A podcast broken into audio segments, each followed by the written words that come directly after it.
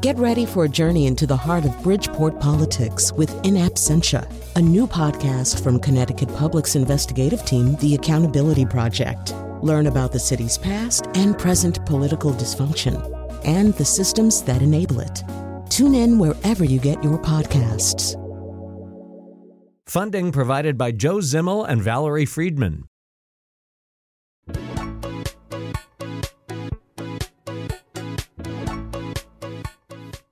Feel like we should get up and dance in our Marco Rubio boots. Um, all right, so there's no intro today. I'll tell you, this is li- actually why there is no intro.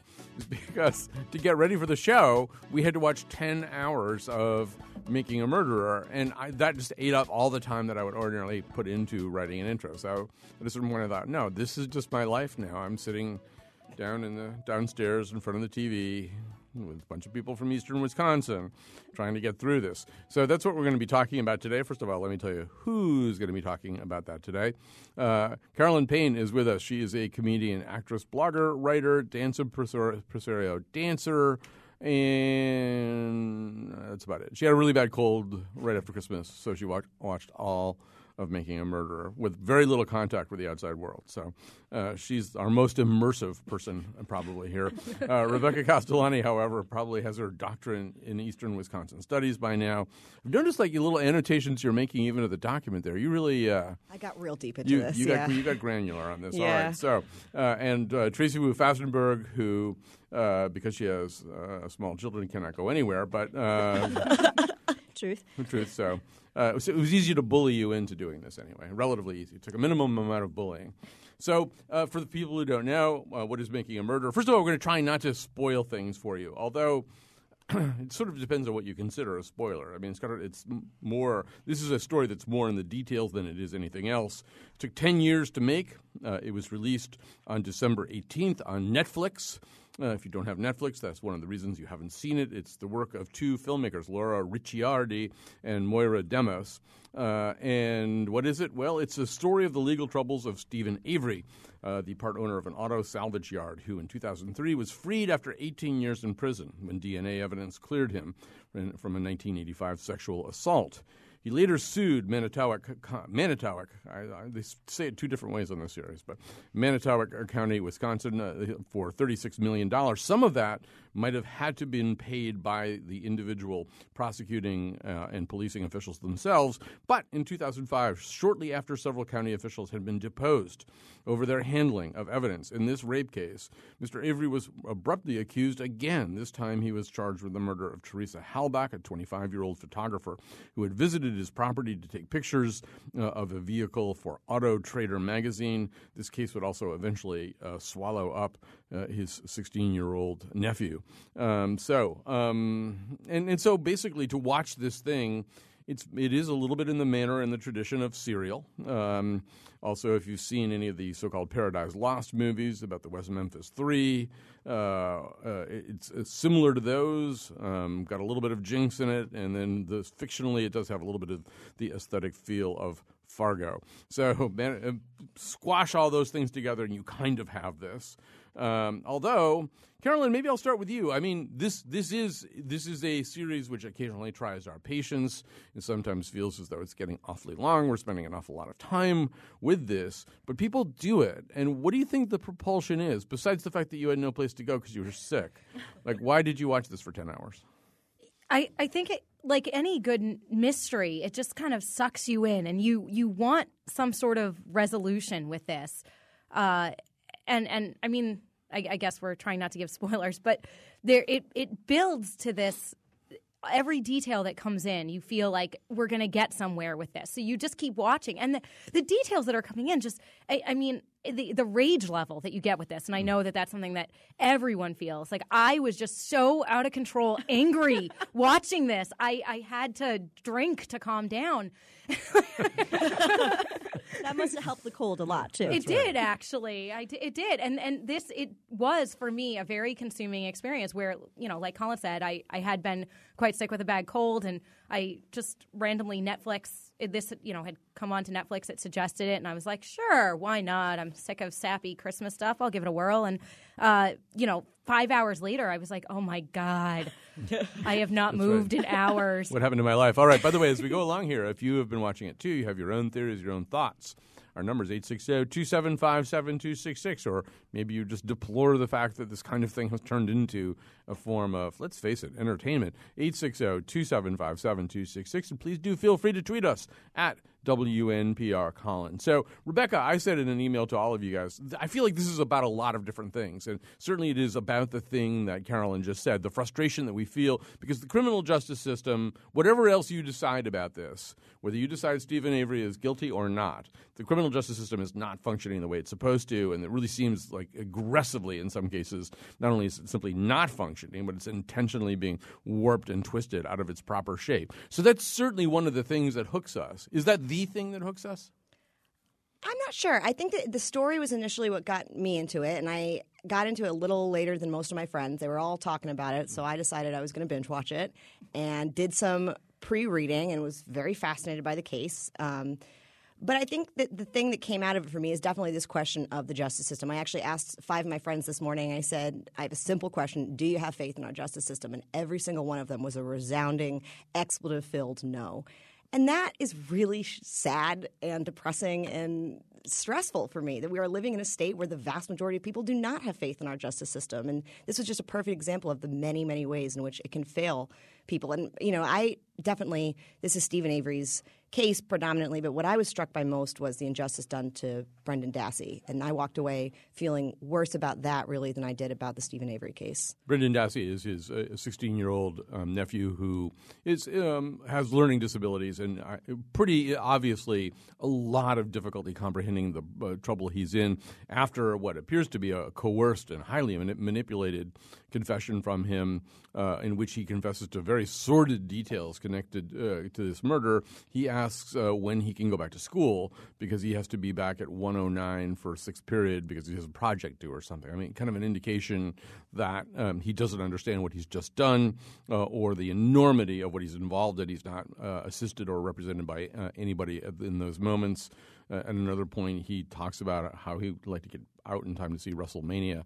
You know, this is sort of like an indication anyway that he doesn't understand exactly where he is. And you know, um, Tracy, it does seem as though some of that has to do with uh, Brendan Dassey's own impairments. But I think there's also a sense that this family of people they're not us. This the Avery family. They that we are seeing. I, I, think at one point Steven Avery himself says this is the way justice goes for the poor, right? The poor mm-hmm. don't get the same justice that we do. That we're seeing people who don't necessarily have the same resources or even comprehension of the system that we have. Absolutely. And actually, while I was watching it, I was sort of struck by the fact that, you know, this is a poor white family. Mm-hmm. You know, as lately we've been drawn into a lot of miscarriage of justice for disadvantaged youth males of non white backgrounds. Uh, and so this was really interesting for me to watch, to, to watch the whole process for this that, you know, it doesn't matter what race, what color, what age you are, it could happen to anyone in any circumstance. And there is a, a, bit of voyeurism, I think, as we, we see the visuals of this junkyard and the way this family lives and how they interact. And, you know, their appearance is just not what, you know, as maybe middle class Americans you're used to seeing. So it's still sort of an us and them type of thing. There's still a bit of a wall, and it takes almost several hours for you to sort of relate that. Oh my gosh, this could happen to me. This could happen to somebody I know. It, it, it's it's a bit of that process while you're going through it too. Mm-hmm. One of the things that really stood out for me was when one of the defense attorneys, Jerry Buting, says, you know, we can all say beyond doubt that we'll never commit a crime, but we can't say that we wouldn't be accused of a crime. And that really struck me. Like this could mm-hmm. really happen to anyone. And yes, it helps if you're educated and are of a higher class than these people, but it could happen to anyone. Any of us could be accused of a crime like this. It's just amazing. Um, I, I, let's talk a little bit about the aesthetics of this, um, Carolyn. It, in some ways, um, they've done a remarkable thing without very much to work with. Um, we really do see an awful lot of helicopter shots panning the same neighborhood. uh, over and over again. The neighborhood's got a little more snow on it, or a little not so much. There's an awful lot of B-roll of this junkyard, this uh, salvage yard that the Averys have. Car, rusty cars, junk cars, tilted cars, cars halfway covered in snow. you know, and and part of it is, and so there's and there's a lot of voice stuff going on over that. A lot of it is so a lot of the some of the scratchy prison phone calls that we're very familiar with now from Serial. But it, you know, in in a way, it's amazing that they hold our attention this well because they don't visually really have a tremendous amount to work with. Yeah, I, I mean, truth be told, the first, you know, when I first started the the series, you're you are kind of struck by that. There isn't a lot that's going to draw you in, and that really is credit to the filmmakers who took something where they're creating a story that they don't really have visuals for. But the visuals that you do have, the thing that struck me when I the normally I'm one of those people who when I watch something I, I go into like a whole Google. I, I just start mm-hmm. digging yes. and I want more information. And this I was just so captivated I didn't do the googling until after. I didn't hit I didn't hit Reddit until I had all the information. But for for me one of the things that I did have to Google was I was like wait when was this filmed? Because it seems so bizarre to me that there was like this time warp where these people are still living with you know 70s mustaches and mullets mullets and and the feathered hair mm-hmm. and so i i that to me was a really jarring part of the visual was that this is within the past decade and they there there's this whole climate there that is in a totally different decade than when the past one I was just in. So that was interesting to me to see. Yeah, I thought one of the real visuals of this was this almost painterly interest in the faces of these people. These people often have sort of f- flat uh, and occasionally acne ravaged faces that, and they just seem not terribly interested in cosmetics and stuff like that. But you get these really American looks on people, right? I mean, and the camera will hold it. There's a, uh, I think it's in episode nine. There's a shot where Brendan Dassey's mother is just sitting there she's holding a cigarette and she's got her hands to her face because something's gone very poorly in the trial. She doesn't say anything. I don't think there's a word that she says in that clip. They just hold on her for about 70 seconds and then and then just cut away. But her face is telling this huge story. I mean, these are faces that kind of don't they're they're not Jennifer Lawrence. They're not people you see on television. We're getting to Jennifer Lawrence later, so that's why I mentioned that. Um, all right, let's play a little clip just so people don't feel completely estranged from it. If you haven't uh, seen or heard any of the series, here at least is a little bit of what it sounds like. Law enforcement despised Steven Avery. Steven Avery was a shining example of their inadequacies, their misconduct. No one ever intended to do anybody any harm by this. Uh, uh, we firmly believe that we had the uh, guilty party at the time. This was one of the biggest miscarriages of justice I ever saw in 20 years of criminal defense work and thousands of cases. It was like the same old Steve was back. He was happy, he was smiling. I did tell him, be careful. There was just something I felt. I said, Manitowoc County's not done with you. They are not even close to being finished with you. So that's and by the way, that's the thrilling soundtrack too. I mean, there's a lot, not a lot of bells and whistles in this thing. I mean, um, Rebecca was saying before the show that it's sort of like the poor man's Game of Thrones is the actually opening theme, and even the even the name's not a good name. Nobody could have possibly focused because I can never remember the name. Whether it is to make a murder, no, it's making a murderer. Uh, nothing about this really sort of strikes you as having really been thought through at the level of commerciality or production, despite the fact that it has become uh, incredibly commercial. Um, I want to talk a little bit about one of the things that I think something like this needs is a cast. You know, I mean, it naturally will have a cast, but uh, you have uh, people who are not inherently heroic. You have some people who are seem inherently villainous. We can talk about them as we go along. They mostly seem like the people who are supposed to be enforcing the law and prosecuting things. Although there's some really strong indications that maybe Steve Avery himself is a kind of villain. Uh, but um, but Rebecca, there's heroes too, uh, and so I think we we have to talk about Dean. So at a certain Dean. point, Steve Avery gets two lawyers. He actually is able to mortgage a certain amount of money that he's got paradoxically as a result of a settlement from his first case of false imprisonment, to be able to hire good enough lawyers to fight this case that he's got now. So enter enter somebody who is a little easier on the eyes and seems to embody something that we want. He's sort of like a short Atticus Finch, right?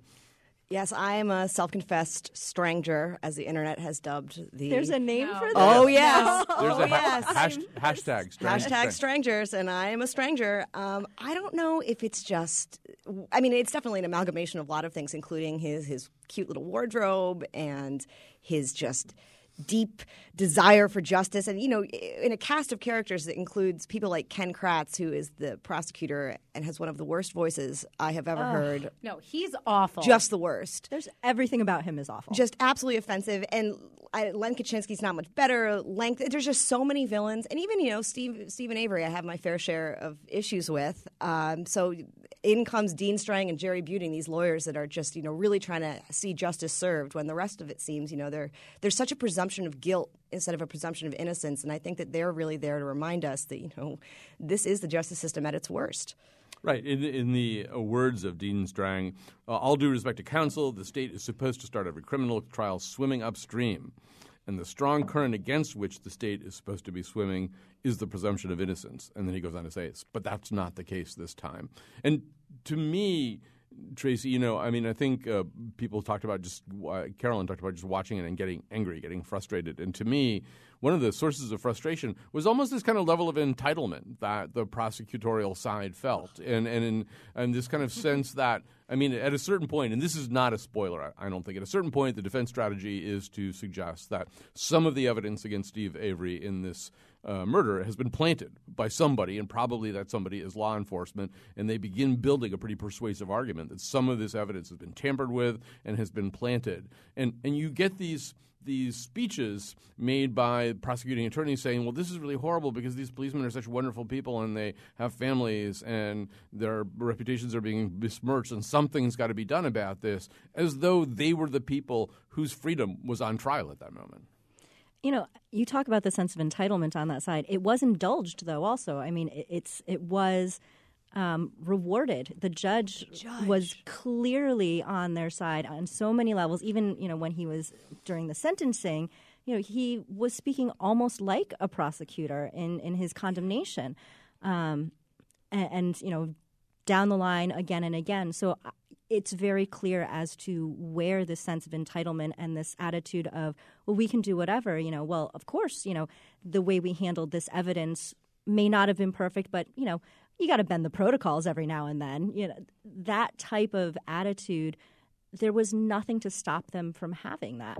Um, By the way, as I say, we'd be happy to hear from you. 860-275-7266. Chion Wolf, who has not seen this, may chime in with a question or two, uh, just to make sure those of you who are out there trying to figure out what it is that we're talking about, and we're talking about Making a Murderer, the 10-part Netflix series on a true crime case in eastern Wisconsin, uh, just to make sure that uh, questions get answered and we don't assume too much. One thing I'll maybe ask the panel, I mean, maybe some of you have already said them, but I think everybody who watches this has this kind of moments at some point where it's like, oh no, no, no, no, no, no, no, no, no, and it's just even listening to you talk. You know, you say judge uh, Tracy, and the, the other two go the judge.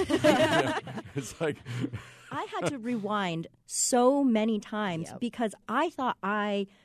Miswatched something. You know, Yeah. like no, no, no, no, no, no. That's not what happened. You know, when when his first uh, Brendan's first defense uh, attorney came in and did some of the things that he did.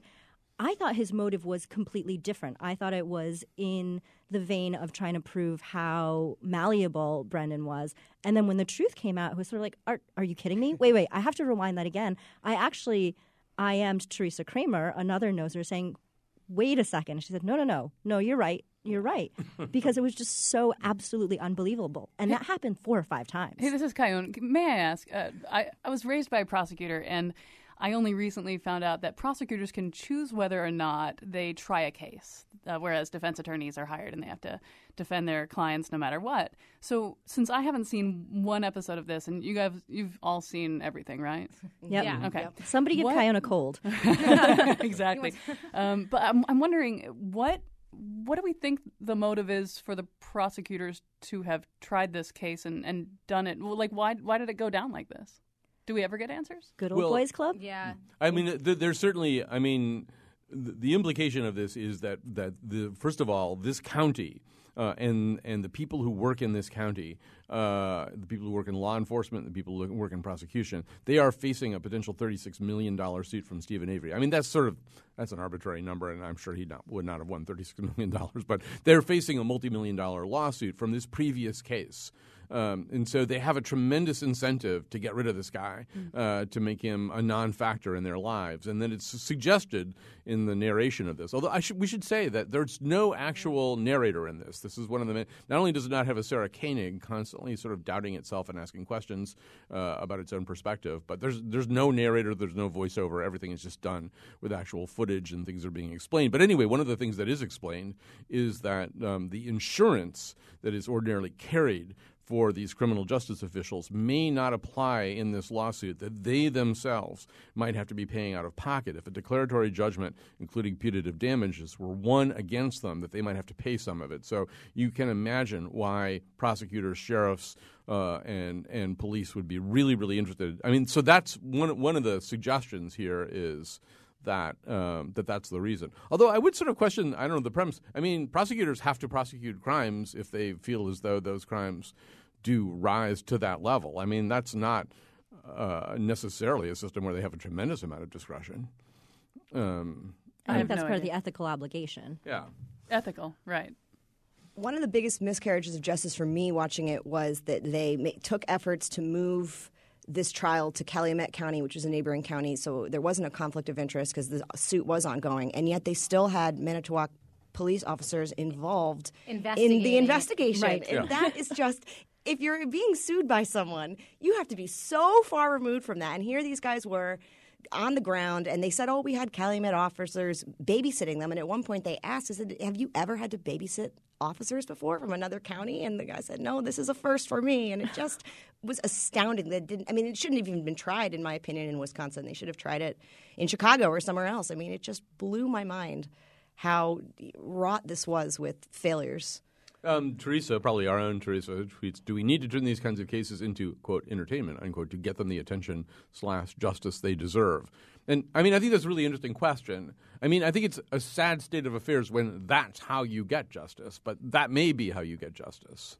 I think it's one way to get justice. Uh, in in cases like this, a- attention is what I mean. They they got that petition signed on White House, the White House website within a matter of days, and uh, I think that we do things like this would go under our radar here. I mean, we wouldn't be talking about it unless it necessarily, unless it was part of our, our culture. Right. It doesn't. So- It maybe it doesn't. Every trial doesn't need a Netflix documentary, but they, you know, it needs to be looked at. It needs to as be talked unglamorous as this one, Yeah.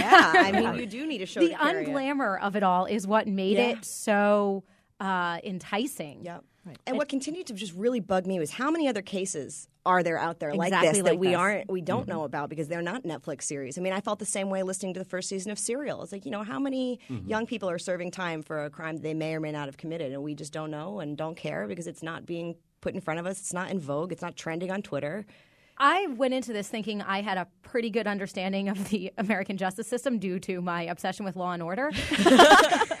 and your appearances, yeah, obviously. and my one-time appearance on that show. Your but- dead body. Um, A pink eye.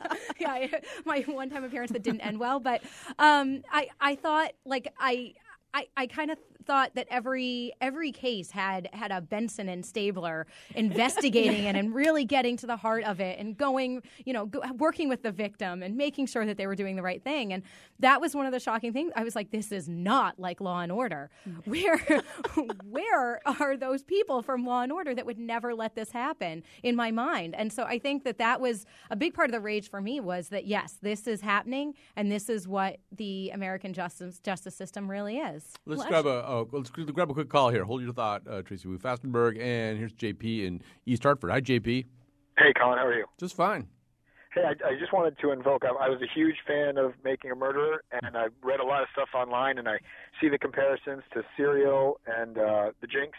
Um, but what I wasn't seeing was a lot of comparisons to the 1996 documentary on HBO called Paradise Lost, Mm-hmm. the uh, the story of the West Memphis Three and the the child murders at Robin, excuse me, the child murders at Robin Hood Hills, and how how that documentary. If anyone likes Making Murderer, they should definitely see Paradise Lost because the parallels are uncanny. But um, what your your panel was talking about how how many other cases of injustice like this are out there. Well, this was one I was young when I saw it for the first time, and it absolutely blew my mind that these kind of things were going on. Um, and the idea was they, there was a satanic panic, and the, the people needed a, a villain, and so they accused these three teenagers of killing and mutilating these three third grade boys. Um, and it was one of those swimming upstream. They were already considered guilty. Um, no one was didn't really want to hear them. They were kind of outsiders. Um, and I, I don't want to blow the ending for anyone who's interested in seeing it, but um, It's they're really these are three really good documentaries. I have seen them. They're in, incredibly compelling. I think they're made better actually than the making of a murder. They really are very very interesting. And but it's another example of what we're saying. I mean, if if celebrities get interested, if you know. Like you know, this is really important because Metallica actually licensed its music for, for Paradise Lost, so you know, they don't do that. So, so we know these things. I have a couple of quick questions I want to ask you guys before we um, run run out of time. One of them is, um, and and Tracy, I, since you and I were hitting back off the furthest back tees. Uh, we may, not have had as much time to catch up. But Rebecca, I know you've sort of looked into. There are some counter narrative arguments too, right? There's if you get on the Reddit's, if you get on uh, even just articles done by the Washington Post and, and the New York Times, there are arguments made that this you know, instead of being Sarah Koenig constantly questioning and reevaluating, and can I believe this person, can I not believe this person, person, the filmmakers don't really tell you what choices they're making. And there, there is an argument being made that some of the choices that they make exclude other kinds of evidence that maybe is a little bit more damning uh, and less sympathetic to Steven Avery. I mean, did that affect your perception of this at all? Yeah, I went deep down the Reddit hole um, in this. And I also, you know, did acknowledge the fact that there are pieces of evidence that are excluded, and that does, you know, hinder the credibility of this for me slightly. Um, the things that were left out, I don't want to spoil it for anyone, but there are certain things that can go either way for me, um, but should have been brought up. I think. I, I don't think that you can have a ten part series, and you know, they the last episode follows up with the families after. You can't go into all that detail and not kind of acknowledge the strikes against him because it does seem so ridiculous that he's convicted in the end. And then you hear a couple more pieces of evidence they excluded, and you think, well, maybe it's slightly more plausible.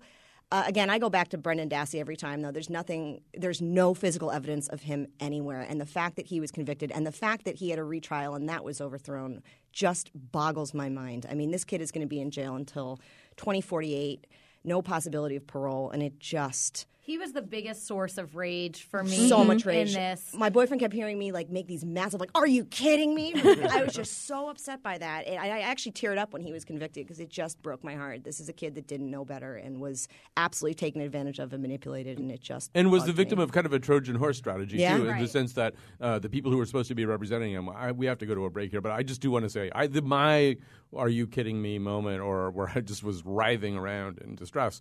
Uh, the attorney who's nominally representing him brings in his own investigator, but this investigator appears to have no purpose whatsoever other than to extract another, even more damning confession from uh, from this young man. So here's this young man of limited uh, abilities to begin with, and you watch. It, it's, it was this guy taped his work. He's supposed to be in, reinvestigating this case to find exculpatory material. Instead, he extracts in this grinding, brutal, manipulative way another confession, confession from this kid, and then feeds him back to the the actual.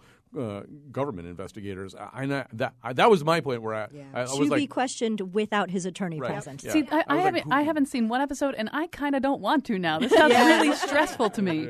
it is stressful. All right, so we're going to take a break. We'll come back. There'll be more after this.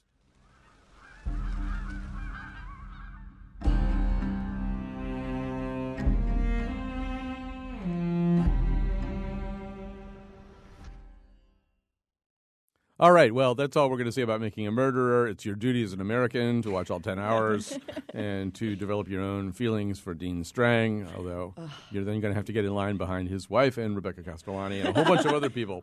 He's a hashtag now, like just crushing on him is a hashtag. Uh, all right, so Rebecca Castellani is one of our panelists today, also with Tracy Wu Fastenberg uh, from the Mark Twain House, uh, Carolyn Payne from the vast Carolyn Payne Entertainment Empire. um, And so we're going to switch gears here. Um, I'm trying to think of a connection. There isn't one. Uh, there, may, there might be a connection to one of the things we do, depending on how much time we have here.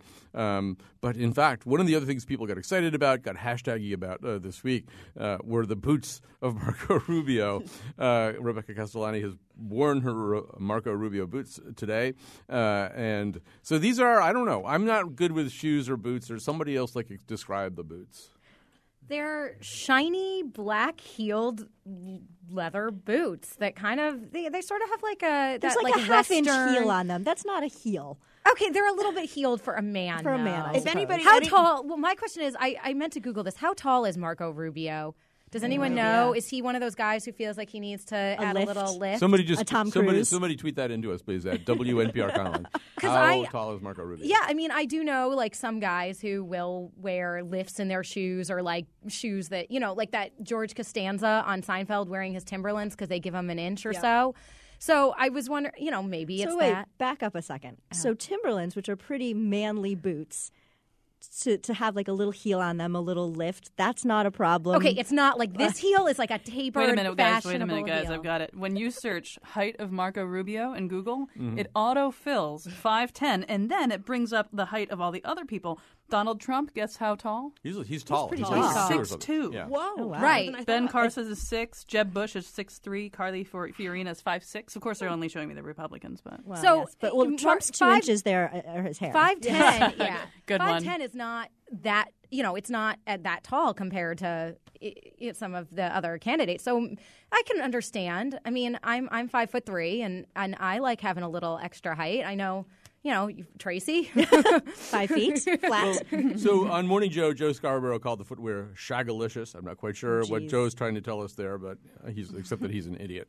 Um, don't hold back, Va- Vanity Fair played a guess the brand and cost game. New York Magazine's The Cut compared Mr. Rubio to Harry Styles, the One Direction heartthrob. I'm not quite sure I get that either, but uh, the Daily Mail twinned him with former President Nicolas uh, Sarkozy of France, a noted clothes horse and also somewhat short, as I recall. But um, I mean, to me, one of the things that's going on here is they're really talking about how incredibly, with the exception of people like Carly Fiorina, how incredibly uniform the style is. For if you're running for president, you have two choices, and they're both the same, right?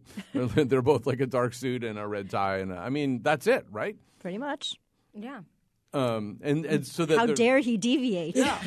I mean, really, if if you're not wearing these the, the, the stuff that you're supposed to wear, there's something odd and eccentric about you. I mean, these boots kind of made me like him more. Yes. And I think Because- it's intentional. I think that he's got someone who said, "Look, Marco Rubio, you're not doing so hot in the polls. Put on these boots, and people are going to be talking about you." See, And I actually don't think are. that this is that much of a conspiracy thing. I think he just liked these it doesn't go as deep for you as I, making a murder. I think it is much more superficial than that. I think the dude just liked these shoes and was wearing them and got, you know, photographed in them and you know, People now commented, and Yeah. no, nobody ever comments on a male's clothing choices. You'll comment Mm-hmm. on a female candidate's clothing choices, you know, pantsuits, and do you bring a hairstylist 'cause with these you were and whatnot. heels. Yeah, but I- here's I the mean, thing: like, these it, are it some- shouldn't matter. That that's my whole point. Is it shouldn't matter, and it shouldn't be equated to being feminine or therefore weak or anything like that. They're shoes. I think it's great that we're living in an age where, I mean, it's great. We are talking about it, and it is something that mm-hmm. is newsworthy, I guess. But, you know, this is the same week that Jaden Smith appeared in a woman's fashion spread. I mean, we are moving towards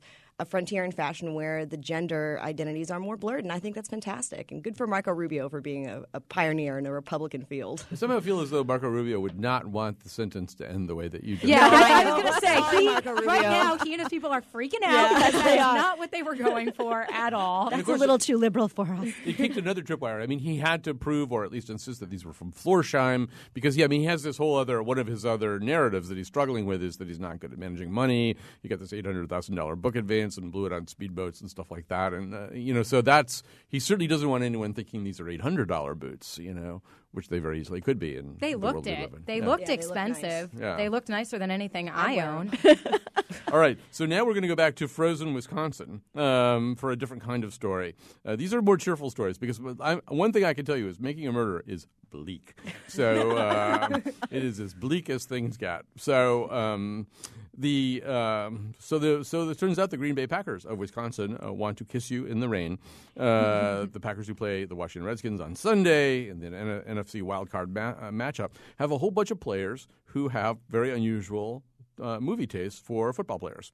Uh, they like rom coms. Uh, I love rom coms, all of them. I'm a big rom com guy. Said guard Josh Sitton. How to Lose a Guy in 10 Days is a good one. The Devil Wears Prada is a great, great movie.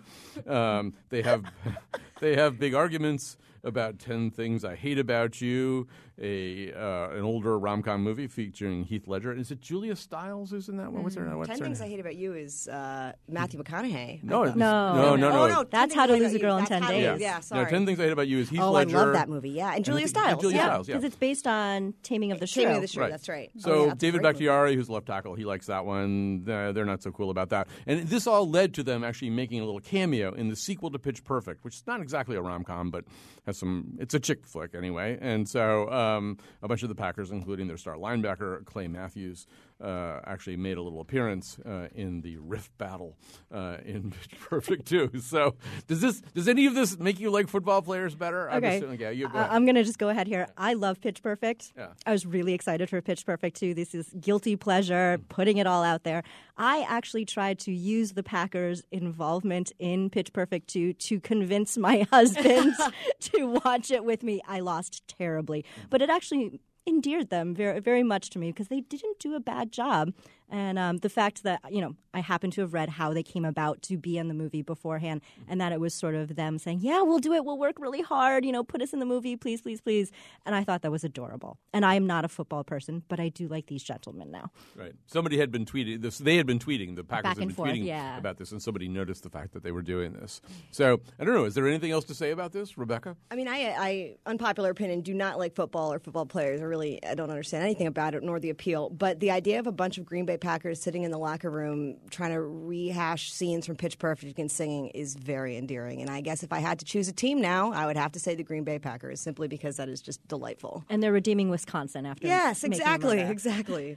Wisconsin's not all bad. yeah, I, I guess. I that face.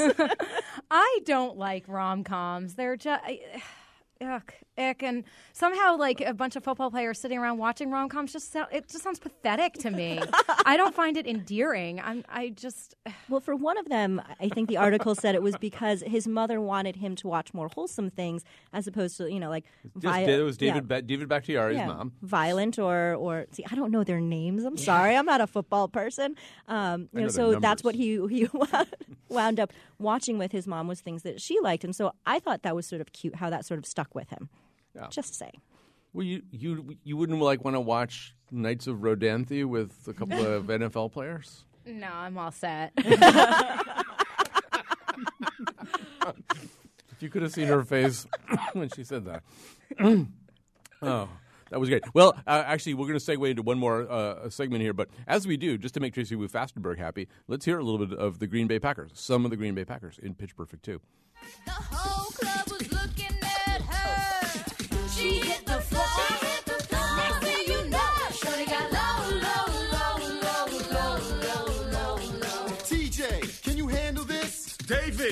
You handle this? Clay, can you handle this? I don't think they can handle this. I don't think you're ready for this jelly. I don't think you're ready for this jelly. I don't think you're ready for this cause my body's so bootylicious for you, baby. I don't think you're ready for this jelly. Just to sort of put this in perspective, these guys are all, you know, sort of in, in the 275 to 325 pound range. These are enormous, enormous guys who have a very ferocious job. Uh, all right. So anyway, uh, Thank you for that. I really appreciate it. yeah. Um, okay. Our, I don't even exactly know what this last topic. Who suggested this last topic? The where did it come from? So the Jennifer Lawrence. Jennifer- that was me. That was you. All right. So I'm going to have you set it up a little bit. I'll just sort of I'll, I'll put in the bare bones of it. But so Jennifer jo- Jennifer Lawrence, I'm sure you've heard of her. Glamour's February cover model is a modern day fashion icon, a Christian Dior ambassador who's inspired multiple tribute blogs to fawn over her every earring and vest. Who is her style muse? All that kind of stuff. Well, in an in- interview inside Glamour magazine. Uh, editor in chief uh, Cindi Leive uh, asked her, she said, How would you describe your style now? Uh, J Law said, Slutty power lesbian. That is literally what I say to a stylist. Laughs. I don't know if that's offensive. Uh, and then there's a little bit more discussion about what that might mean. Sh- Glamour says that puts me in a tuxedo frame of mind, which I don't feel like I see you in. So, what intrigued you about this? It was the wording of it, you know, the choice of words, and then I had to go sort of find the visuals for this, because I sort of had an idea what I think she meant by it. Um, but you know, I, I really liked Jennifer Lawrence at the at the beginning. I think Rebecca and I were talking about how you know, we found her sort of you know real and endearing and cute, and her sort of mishaps and kerfuffles and all of that were, hey, I would totally do that. I would probably say that. Um, I would probably trip on stage, that type of thing. But now it seems like a bit of a trope of like, now I'm just going to say things that are sort of like, oh, but I'm me. It's okay if I say something that's slightly offensive and I don't know the right words, type of thing. Um, I think she chose a series of words there that probably sort of conveyed what she was looking for, but were probably the worst words you could possibly choose. Anybody want to go next? Or did, or did that just completely cover? Was that a mic drop? Yeah, I mean, I don't know. J Lo, why do you do this to me? Like, I really, really want to continue to like her, and the more that she plays this sort of like klutzy girl next door, but will drink a six pack of beer. I mean, I think she said in the same interview, "My perfume is Cabernet because I smell like wine all the time." I mean, it's just getting a little old and tiresome for me. You know, here she's got the position of enormous influence, and she's Mhm. choosing kind of to deride herself in a way that is not particularly feminist for me, Right. and it just is getting a little old. I, you know, I her movies, you know, Joy has been kind of panned, and I, I just wish that she would use her platform for more than just tripping at the Emmys and Right. hanging They're out with using the Amy words. Schumer. I don't know if that's offensive. Yeah. that, That down means that that you- downplays you think her. that's like yeah, saying that no offense, her but- intelligence. no offense, but- right, yeah. and, and and it implies well, well, I'm not that smart, which I think she probably is. Yeah. you know, and well, if you took out, so she used three words to describe it, but if you took out like any one of those words, it's awful. Like, right. did does she want to dress with slutty power, or is she a slutty lesbian?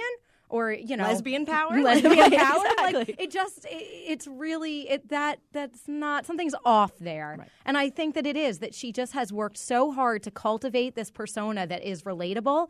That to me, it's off-putting. Yeah, and But it- it doesn't bode well. It does tie, tie back a little tiny bit to um, Rebecca's summation of Marco Rubio, Rubio and his boots. That notion that we're in sort of a blurry fashion area these Yeah. days, where s- somebody who is the iconic leading lady of her moment. I mean, there's nobody more bankable right now than Jennifer Lawrence. That she would describe her personal style in that particular way suggests that our aesthetic is shifting right now, and people. I mean, she may be being kind of a disingenuous hyper studied uh, and uh, attempt to sound kind of spontaneous jerk, uh, as Tracy Wu Fastenberg suggests. But she's also probably talking about a little bit about what you're talking about, which is that the the aesthetic choices aren't as clear as they could be, you know, or, or or maybe as they have been. Sure. I mean, I think we could maybe give her the benefit of the doubt that way, but I think that there is much more eloquent ways to say it. You know, if she said, Oh, yeah, I, I yeah. prefer more androgynous looks or Right. more Right. masculine looks because we're in this moment where that's okay. And, you know, Jaden Smith can wear a skirt to prom and no one bats an eye. I mean, if she had had, uh, you know, some backup of a cause, you know, I, I want to dress this way so people don't think I'm hyper feminine because I find myself a little more androgynous. Anything really would have been better than slutty power lesbian. It's Yeah. just, yeah, I can't even say it out loud without cringing. It's I know. just tailored bad. but revealing. You know, Yeah. something something yeah. better. You know, it just it was bad word choice. It's basically Tammy and Transparent, but I may be the only one who's watched that series. All right, we have to take a break. We'll come back after this.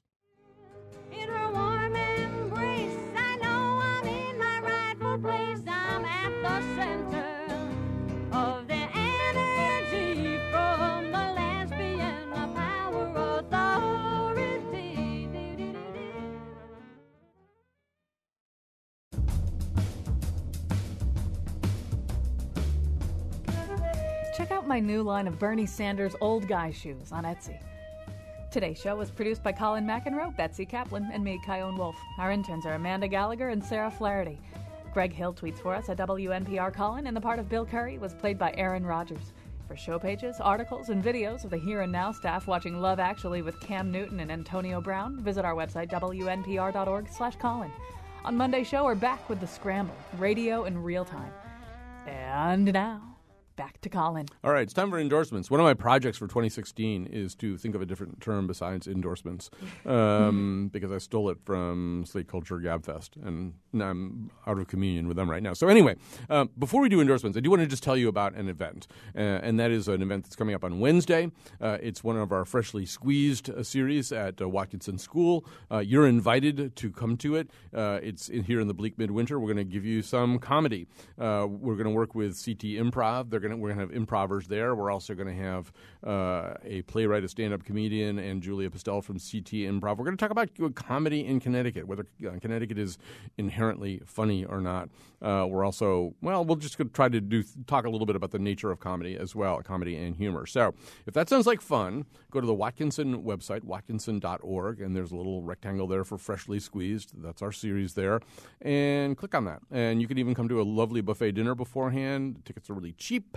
Uh, but we do need you to reserve now. So, freshly squeezed, Watkinson. It's Wednesday, January 13th. All right, time for endorsements. Tracy Wu Fastenberg, what have you got? All right, I have one that does have to do with the Mark Twain House and Museum. Um, the U.S. Mint is coming out with the Mark Twain commemorative coin. Uh, the gold ones go on sale January 14th, the silver ones January 27th. These are limited edition, highly collectible. There's a big buzz in the coin community if you're part of the coin community. Um, but I'm actually going to get one for my daughter anyway. Uh, usmint.gov or the marktwainhouse.org website. Um, I also want to endorse this amazing recipe I found. Uh, New York Times. Well, my husband found it. It's their grain bowls. Um, it was really delicious. It took a lot of pots to make it, but it was really healthy. Um, so if you just Google New York Times grain bowl recipe, do it, eat it. It's delicious. Green bowls. Green bowls and coins. Philately. All right, what have you got? Okay, so in the vein of Pitch Perfect, this morning I saw the delightful lip sync battle between Channing Tatum and his wife Jenna Dewan Tatum, and just do yourself a favor and watch. I don't want to spoil it. And my other one Does it take you- place in like Jimmy Fallon or something? Or It's where did we actually a show. this? It's on Spike, I believe now. Spike, Lip okay. sync battle. Chrissy Oh Teigen God. hosts it. I mean, Wow. it sound, but you it'll be worth it. There's a surprise cameo that is just worth watching. And my other one for you is the new sci-fi show, uh, The Expanse. Oh, Ugh, really good. So great. Yeah, uh, I really don't want to ruin it, but just watch it. There's only five episodes so far, so it's perfect time to catch up and uh, watch as you go. It's fantastic. It has really interesting politics. Yeah. I mean, uh, only Game of Thrones has as involved politics as The Expanse. I, I would second that emotion. Carolyn Payne. I also have a uh, TV endorsement. Um, it's more more stuff to binge. Uh, you can find it on Netflix. Uh, it's called The Increasingly Poor Decisions of Todd Margaret. Now, if you haven't watched it, it uh, they have just brought it back to Independent Film Channel. Has done a season and they've done a really great twist. Uh, David Cross is the creator and writer of the show, and he is just so funny and th- it's it's the kind of comedy where there is this dark side to it, which I like. And so if you watch the original series, go back, binge all that, and then uh, watch the reboot that IFC has created, where they sort of take it on this. Uh, they take the original show premise and kind of do this. Um, alternate universe version of it, which is a really creative way to bring back a series. So I highly recommend that. Quick endorsement from Chion Wolf. Yeah, I'll piggyback off of that. I, I found myself missing Walter White and Skinny Pete and Badger, and my girlfriend hadn't seen Breaking Bad, so we just started watching it from the very beginning. And I to- I just endorse going back to whatever you used to binge watch if you're not going to watch Making a Murder. um, it's just, I miss those guys, and it's good to see their faces. And there's some scenes I totally forgot ever happened, so it's cool to go back. I, I endorse that. I'm going to endorse um, two actually rather flawed movies, but were movies may, maybe worth spending some time on. Um, and I was sort of watching them, just um, trying to knock off a couple of movies from 2015 that I missed because I'm now about to start obsessively compiling 20, 2015 movies. So one of them is called What We Do in the Shadows. It's a New Zealand uh, movie. It's a comedy about vampires. Uh, it stars one of the stars of uh, Flight of the Conchords. It really is maybe about a 25 minute skit stretched out into a feature length film, but it's really funny. It's it's very funny. It's about vampires really just trying to you know have uh, have a life and they're roommates and they have roommate problems and stuff like that. Um, and then Noah Baumbach only makes flawed movies. Uh, no, Noah Baumbach only makes movies that you can't get anyone to go with you to see. Um, so While We're Young is the, his latest flawed movie. It stars uh, Ben Stiller, Adam Driver, Amanda Seyfried, and Naomi Watts. Naomi Watts is funnier than I had realized that she is. Uh, it's a movie about generational, uh, I, I guess, generational dissonance, and it's also it's a movie about people making documentaries, and that's what's really interesting. And I really want to endorse the small but wonderful performance by Charles Grodin in this movie. Charles Grodin, who I met earlier this year and who's eighty something, he's so tremendous in this movie. I mean, he really gives it uh, a, a kind of mm, uh, I don't know exactly. He gives it an anchor that it really desperately needs. So, I mean, it's about uh, if it's ninety minutes long, only about an hour of that is really watchable, and then after a while, you really start to get mad at it. But um, flawed movies, particularly if you're home with a cold or some other terrible affliction, uh, they're worth seeing too. I also want to say that uh, if you like the nose, this year we're going to take the nose on the road. I don't have details yet, but all of your favorite characters, like the ones who are here today, Carolyn Payne and Tracy Wu Fastenberg and Rebecca Castellani, as many of them as we can. We're going to take them on the road to stages around the state and do live versions of what we do here on the nose. So watch uh, and listen for details. We'll be telling you more about that as we go along. All right, that's all there's time for. Thanks to everybody who helped out today. We'll be back with a scramble on Monday. Talk about Torrington, Vernon, Danbury, Waterbury, Oliveberry, Woodbury, hitting on New Britain, Vernon, I already said that one, Avon, Farmington, yeah, yeah, yeah, yeah, yeah. On the radio.